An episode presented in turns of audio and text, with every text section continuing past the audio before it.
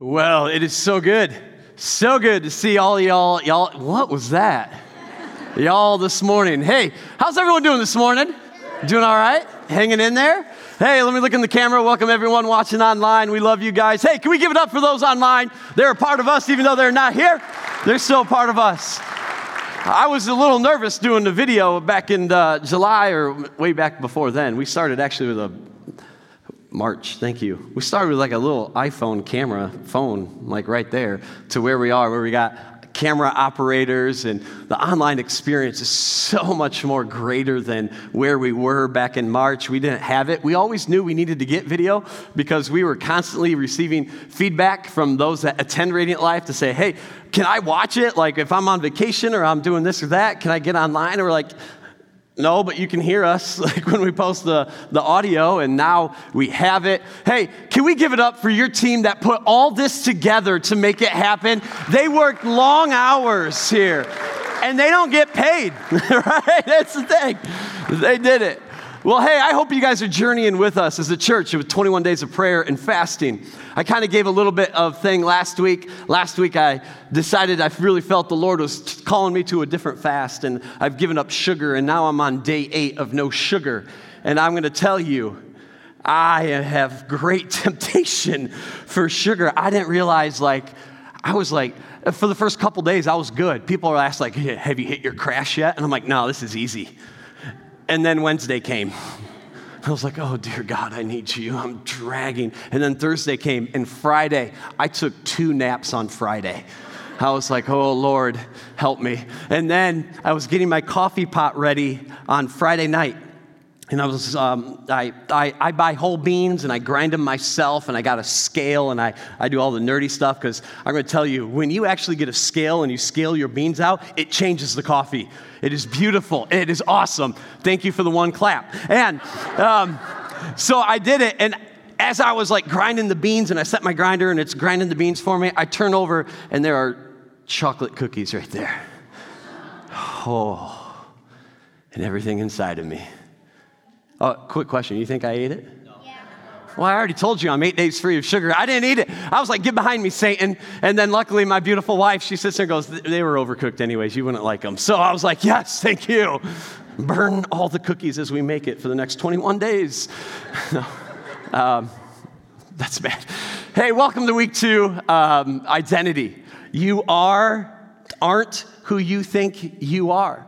And last week, if you missed it, you can jump online at theradiantlife.com church and go to the media page. And I kind of sum the entire series with this idea is I think we have an identity crisis. And I'm not talking about those who don't follow Jesus. I'm talking about within the church, those who follow Jesus. I truly don't believe that we're walking in everything that God wants us to walk in. We're still caught up with the things and smudges of yesterday and our past and what we've done. And I really believe that God is setting forth for us in 2021 that He's ready to give you the new identity if you're ready to receive it and you got to be ready to receive it.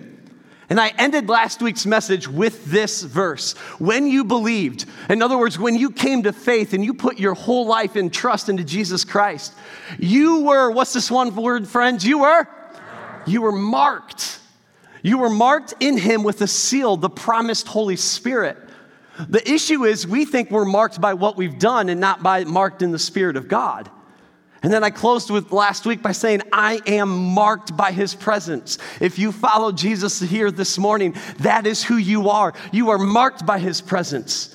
You are not what you've done. You are marked by the presence of God. And it's time to awaken our souls and walk into that.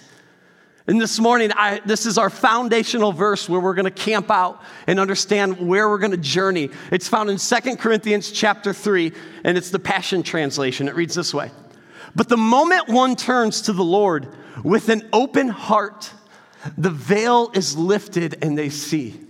Now, what is this veil that they're talking about? Think of a lot of times in a wedding, the bride may wear a veil, and then you pull it back and her face is revealed. That's exactly what we're talking about here. That veil is a barrier between you and the Lord. And it says, when you turn to the Lord with an open heart, that veil is lifted and you will be face to face and you will be changed. You will be walking in your new identity and who you are. And Paul, who wrote this, continues on and says this Now, the Lord I'm referring to is the Holy Spirit. And wherever He is Lord, there is what, friends? Lean in. Lean in for a minute. If you follow Jesus this morning, hear my heart. If you are sitting there walking and struggling in what is happening to the lights right now, rabbit. All right. If you are struggling with an addiction, lean in. You haven't gone all in yet. The enemy is holding you back. Because watch this, watch this. When you have been baptized and filled with the Holy Spirit, where the Lord is, there is what again? What's the one word? You got to go all in. You got to go all in. Wherever the Spirit of the Lord, the Holy Spirit resides, there's freedom. You can break the bondage of addiction right now. We believe, we are a church that believes in the power of Jesus Christ over the power of sin in this world. We believe it. And then it goes on, it says this We can all draw close to him with the veil removed. That barrier is gone from our faces. And no veil, we will become like mirrors, brightly reflect the glory of the Lord Jesus. That is a beautiful thing because I want for you this new year and for myself and for our church that when you wake up in the morning and you look at the mirror, you see Jesus and not the things you've done. I love the, how the message translation or paraphrase uh, does this verse. It says this We're free of it. All of us, nothing between us and God. And that's where I want to get you this year. Our faces shining with the brightness of His face. And so we are transfigured or transformed, much like the Messiah. But our lives, our lives gradually, incremental, becoming brighter and more beautiful. And that's my prayer and heart for you is that your life will be brighter and more beautiful this year. As God enters our lives and we become like Him. And that's our goal to live like Jesus, to become like him. But we've got to settle our identity first. So, week two, part two of the series, I've titled this message, Mirror, Mirror. Let's pray. Heavenly Father, I pray that it would not be my words that leave my lips, but it would be you. I'm just your vessel. Would you use me? I pray, Holy Spirit, that you would just tug on our heart and our own spirit where we need conviction, do it gently and encouraging. Will you help us to exactly know where we need to get things out of our life to look more like you? And may by the end of this message and this teaching as we journey together, may we have a better image of who we are, but most importantly, a better image of who you are, God. And we pray that in Jesus' name. And everyone said, Amen. Amen. Every morning you look into a mirror. At least you should, unless you're just that good. You don't need a mirror every morning. Let me ask you a question. When you look into a mirror, what do you see? And I'm not saying I see that zit and I got a date tonight. Like, oh man, get that thing out of here. I'm not saying more wrinkles. I'm not saying, man, I've noticed I got a lot more gray in my beard or in my hair than ever. I'm not talking about that. I'm talking about when you intimately look at yourself in the mirror. Who or what do you see? Every day, you probably look in the mirror at least a couple of times. What do you see? Walt Disney in Disney Productions, their very first movie ever created was Snow White and the Seven Dwarfs. And if you know the story, many of you probably do this morning, you know that there's an evil witch that every single day she looks into a mirror. And she has this phrase Mirror, mirror on the wall. Let's say the rest with me. Who is the fairest of them all? What is she doing? Every day she's looking for validation of who she is. Hey, magic mirror, you just tell me who I am. And it amazes me how many people today walk around doing the exact same thing. You walk around saying, hey, work, Mirror, mirror, tell me who I am. Am I doing a good job? You get with your friends, mirror, mirror, friends, who do you say I am? Maybe it's your kids. Mirror, mirror, am I a good parent? Mirror, mirror, am I going to do successful things in life? Mirror, mirror, look at all my possessions. Am I good enough? And we look at the wrong mirrors in life. And we base our identity by not what God says, but by the mirrors we're looking into. From some of you, you look into a mirror, it's the mirror of failure. Every time you look in the mirror, that's what you see. Here's the warning of this mirror this mirror screams at you I am what I did. I am what I did. Now, hear me. You at times may have messed up, right? We probably all have messed up. You may have to pay for the consequences of your mistake, but you are not your mistake. You are who Jesus Christ says you are. You are forgiven and you are free. You have to, we got to walk in that. You are not what you did. I love parenting. Not all the time, but sometimes, right? Um, it's a parenting thing that I'm trying to adjust and learn in my own walk with my kids is understanding when I have a child that messes up, you sit down and ask them, What'd you do? But you remind them, You are not that. You are better than that. Remind them, Hey, listen, you may have to pay the consequences because, man, that was some bad choices, right? But you are not those choices. But so many followers of Jesus walk around and when they see themselves, all they see is failure. This is what I did. I'm, I stink with money, I'm bankrupt. That's who I am. I'm on my fourth marriage, I can't get this thing right. That's who I am. I drink way too much. That's who I am. I gossip and talk about people with a critical spirit way too much. That's who I am. Listen, you are not that. The enemy of your soul wants to tell you that, but you are never. God never sees you by what you did, He sees you by what you can become. And He never sees that. He sees potential. That's why I love teachers. You see potential in students that students never see in themselves or they get at home. They see, you see potential. Keep teaching well, keep loving on them. But too many of us, we're looking, and when we see ourselves, you look at the, feel, uh, the mirror of failure and say, I am what I did. Maybe for others of you, you see it's the mirror of rejection. Every time you look at yourself, you say, I'm not wanted. I'm not loved. Whether it's through relationships that have broken off or things that just never worked out in your life, you sit there and go, No one's ever going to want me. The one who put breath in your lungs is the one that wants you more than anyone. You got to walk in that. No matter what you did, listen, God loves you and God is for you. Walk in that. Walk in that. Here's the third mirror the mirror of social pressure. You know what the mirror of social pressure says? When you look into the mirror of social pressure, it says, I am who they say I am. I am who they say I am. Too many of us are allowing the words of others to define our identity and not going to the words that bring life, which is God's word. Right? Let's be real. Facebook is fake. All right?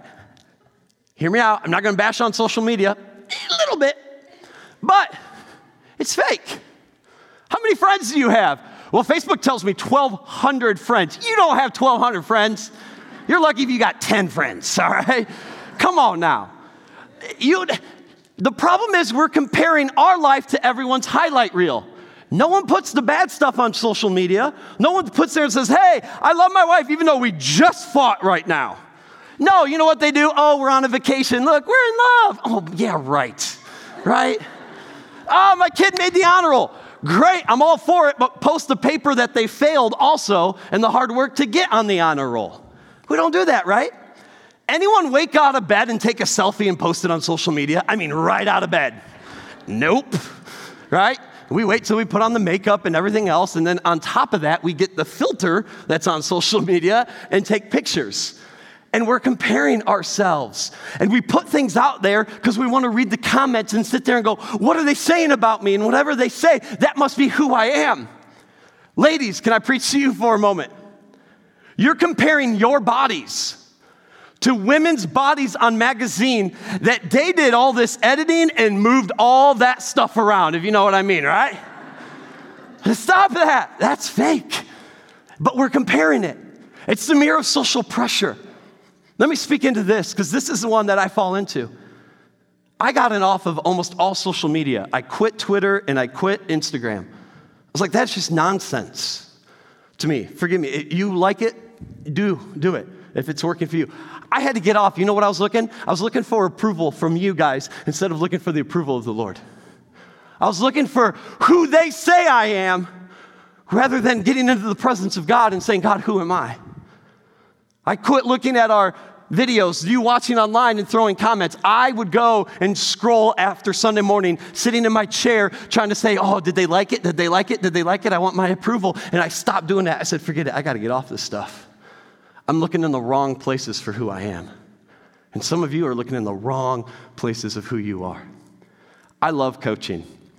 I love coaching football with some of our staff that attend here at Radiant Life. I love it. This past year was a tough year. Outside of the COVID restrictions and everything we had to do, we weren't good. Like when you win zero games, you're not that good, right? And so it was just really hard and difficult season for us. But um, we also didn't have enough because since I coach eighth, or I coach middle school football, we didn't. We normally have an eighth grade team and a seventh grade team. We didn't have enough seventh graders come out. So we were allowed by MHSAA rules to bring up sixth graders to play. Which we, hindsight, okay, we could have made a better decision. But it gave those kids a year into the program. And bringing those kids up, we got a lot of conversations, which was uh, one of the things I love about coaching. I don't just love football, I love telling the kids who they are. And what I realize is the broken homes that they come from and the social pressure that they're up against. I remember I, I tended to do the COVID check in table because I had to check all the kids' temperatures before they come to practice, ask them the COVID questions. And I ran that table a lot with Coach Jeff Carey. And I remember one, towards the end of the season, I was sitting at the table and I had one of my players over here.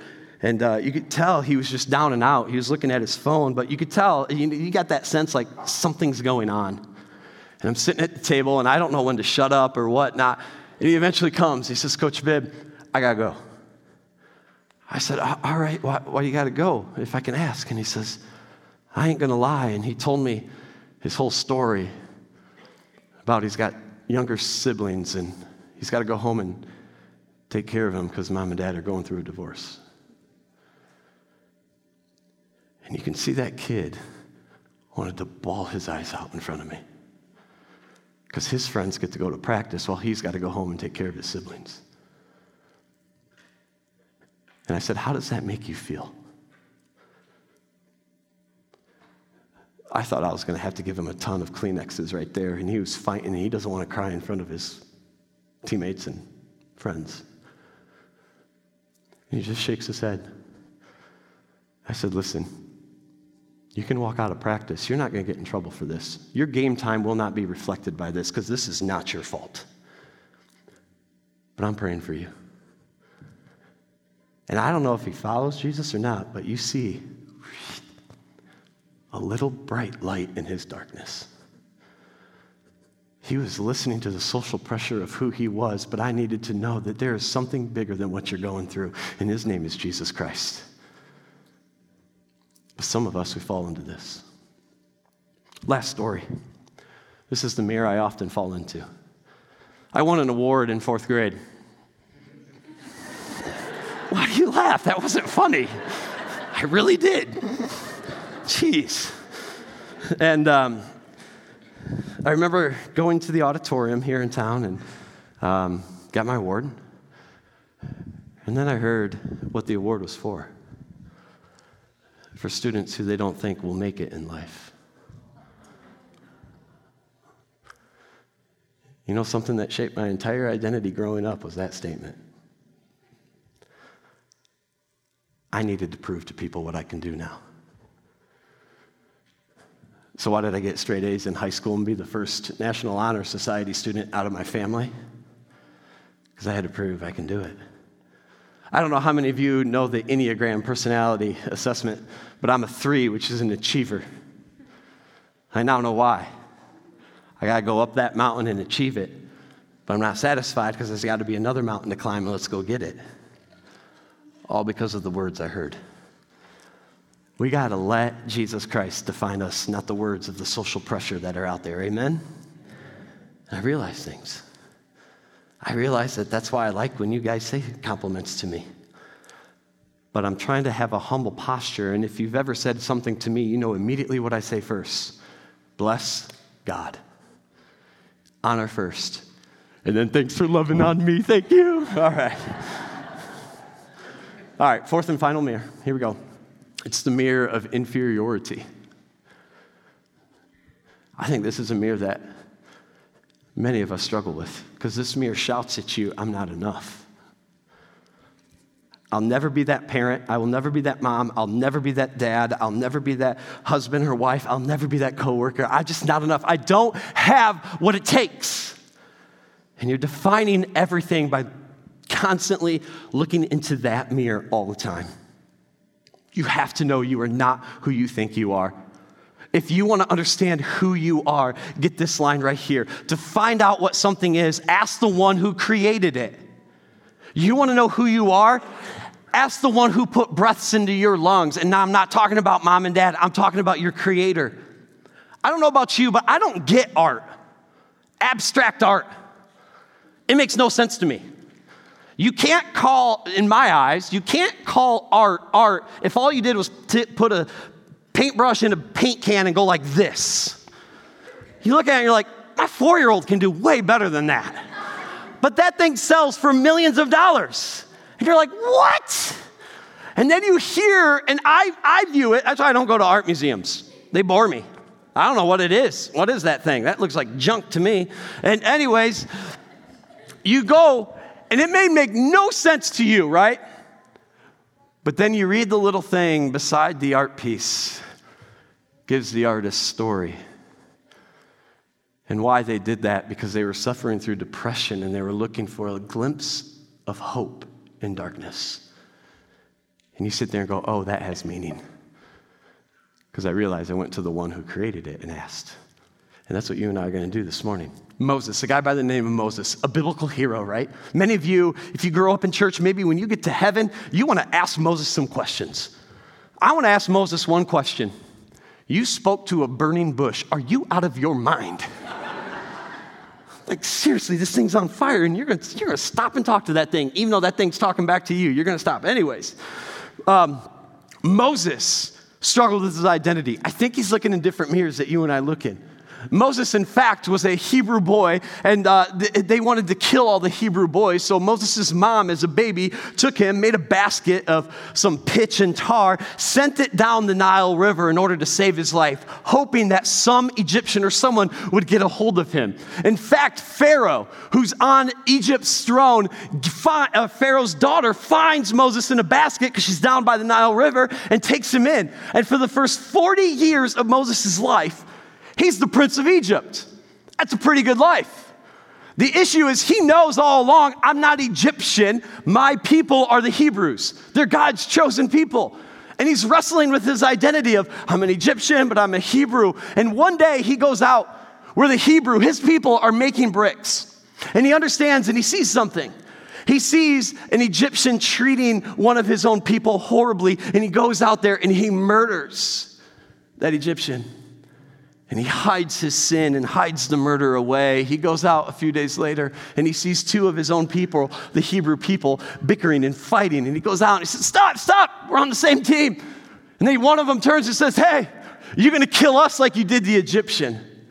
And Moses leaves his palace and he flees out into the wilderness for the next 40 years of his life. He goes from, the sh- from a palace to Prince of Egypt to the wilderness as a shepherd. And now he's out there and he's in Midian and he sees this mountain. He goes up on the mountain and there's a bush that's on fire, but it's not consumed by the flames. And in it, as he's speaking, this thing's speaking to him, and he says, Moses, take off your sandals, for you are standing on holy ground. I've got a mission for you to take on the assignment, if you're willing, Moses. And Moses is sitting there going, What? Do you know what I did? I fled. I'm in the wilderness because I fled who I am and what I did. And I think Moses is asking an important question that you and I often ask. Moses asks um, this question right here Who am I? You got to know what I did, God. I'm a murderer. You really want to use a murderer? Who am I? And here's the story. Here's the conversation in Exodus chapter 3. It says, But Moses said to God, Who am I? Come on, God, use someone else that doesn't mess up. Use someone else. Who am I that I should go to Pharaoh and bring the Israelites out of Egypt? And God said, I'll be with you. Notice God's response. God not one time answers Moses' question. Moses wants to know, Who am I? But how does God respond? By who, I, who God is. Moses, it doesn't matter who you are. Know this I'm with you. And when God is with you, you can go face anything in this world. But Moses is too caught up by saying, But I'm not that. I'm caught up in my sin and what I've done and this horrible identity. And Moses, God says, Now forget all that. Listen, I'll be with you. You need to know some of you are facing things far bigger than your power on your own. God is with you and let Him take over and let Him do what He's got to do. And He continues, and this will be your sign to you that it is I who have sent you.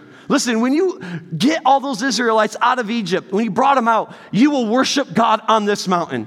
Right here where I am, you are going to worship me. And I'm going to say, for some of you, you're still defined by what you did. You got to be defined by the blood of Jesus Christ on the cross. You are forgiven, you are free. And we got to start walking in who we are. You have the presence of God living inside of you as a Christian, as a follower of Jesus. It is there. Now let it birth and let's walk in who we are. The issue is we sit here and we still got the veil over our eyes as we read in Second Corinthians, and we can't see God and everything the way it should be because we're seeing the ugliness of who we think we are. I love, I love, I love, I love what Paul writes to the church in Corinth who are also struggling. He says, But God's amazing grace has made me who I am. Not what I did, not what I've done, not the failure, not the rejection, not who people say I am, but God's amazing grace has made me who I am. Know this, friends I am who I am by the grace of God. That's who I am. So we're going to say it because I don't think you got it yet, all right? And we need to get into get this inside of us. Ready? Let's repeat it. Let's read it out together. Are you ready? It is hotter than blazons in here right now. All right, here we go. Ready? I am who I am by the grace of God. You didn't believe it enough. One more time. Ready? I am who I am by the grace of God. I am standing in front of you today by the grace of God. I couldn't public speak worth anything when I was growing up. Remember, I'm the one that's on the side that says, hey, this is a kid that's not going to make it in life. I'm the one that goes into my 10th grade speech class and so afraid, and I never skipped a day of school in my life. And some of you, you majored in that, but I understand. I didn't do that. I wanted to skip the days that I was to give a speech. And then I go into college, and freshman year, I had to take stupid speech communication class, and I wanted to sleep through it. And then I get up there, and my very first speech, you guys heard of the freshman 15, right? Uh, that's like because freshmen gain 15 pounds of weight their freshman year in college. I gave an argument why everyone will gain 20 pounds. It's called the freshman 20. And I got up there and I was like, uh, is it over yet? I didn't even say hello. I think I forgot half the things I was going to say. I was so terrified. I am standing you here today by the grace of God. Go all in and let Him work on your life. It's amazing. Go all in. Here's the last question. Moses says, God, who am I? We're wrestling with that, aren't we? Who am I? Who am I? Who am I? I've made all these mistakes. Who am I? But all of a sudden, Moses says, Fine, you're not answering the question. I want to know who are you? Who are you, God? Who are you? I think for many of us, we're wrestling with our identity and insecurities because you don't know the God you serve you don't know the God you serve.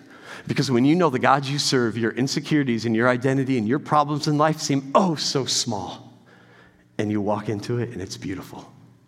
Here's the conversation Moses said to God, Suppose I go to the Israelites and say to them, The God of your fathers has sent me to you. And they ask me, What's his name? What am I going to tell them?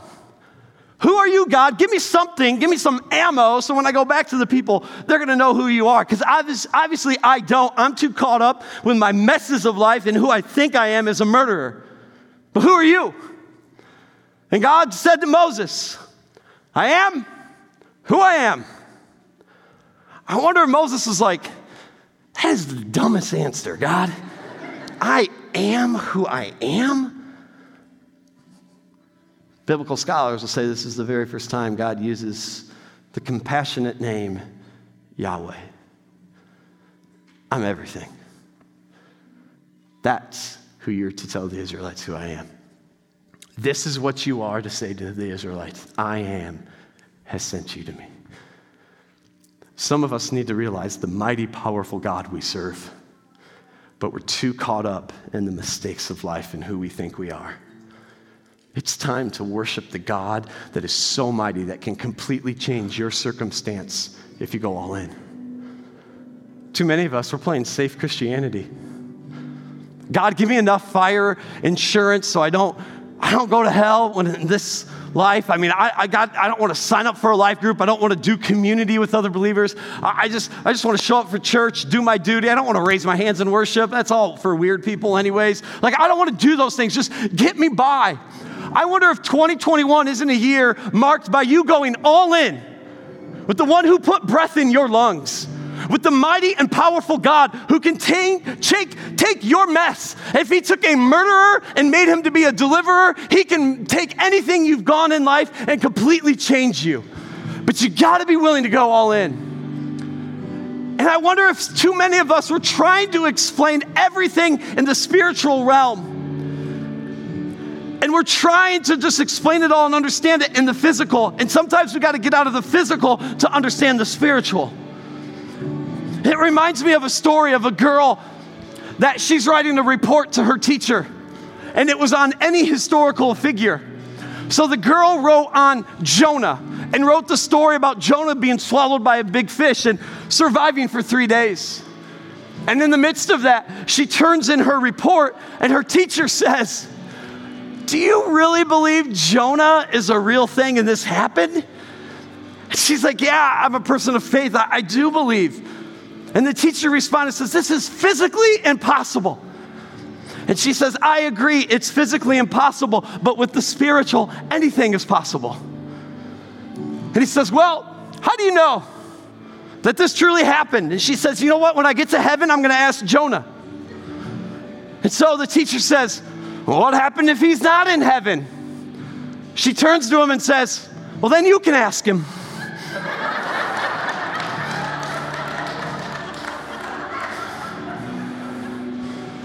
We got to get our eyes on the spiritual. There's a new identity for you. Ah, Lord God, behold, you have made the heavens and the earth by your great power and your outstretched arm. Nothing is too difficult for you. There is nothing your God can change your identity. Your issues and your problems are small to the creator of the universe. And you got to understand there is nothing too difficult for my God. Amen, friends? So I'm going to ask you in this moment will you please stand?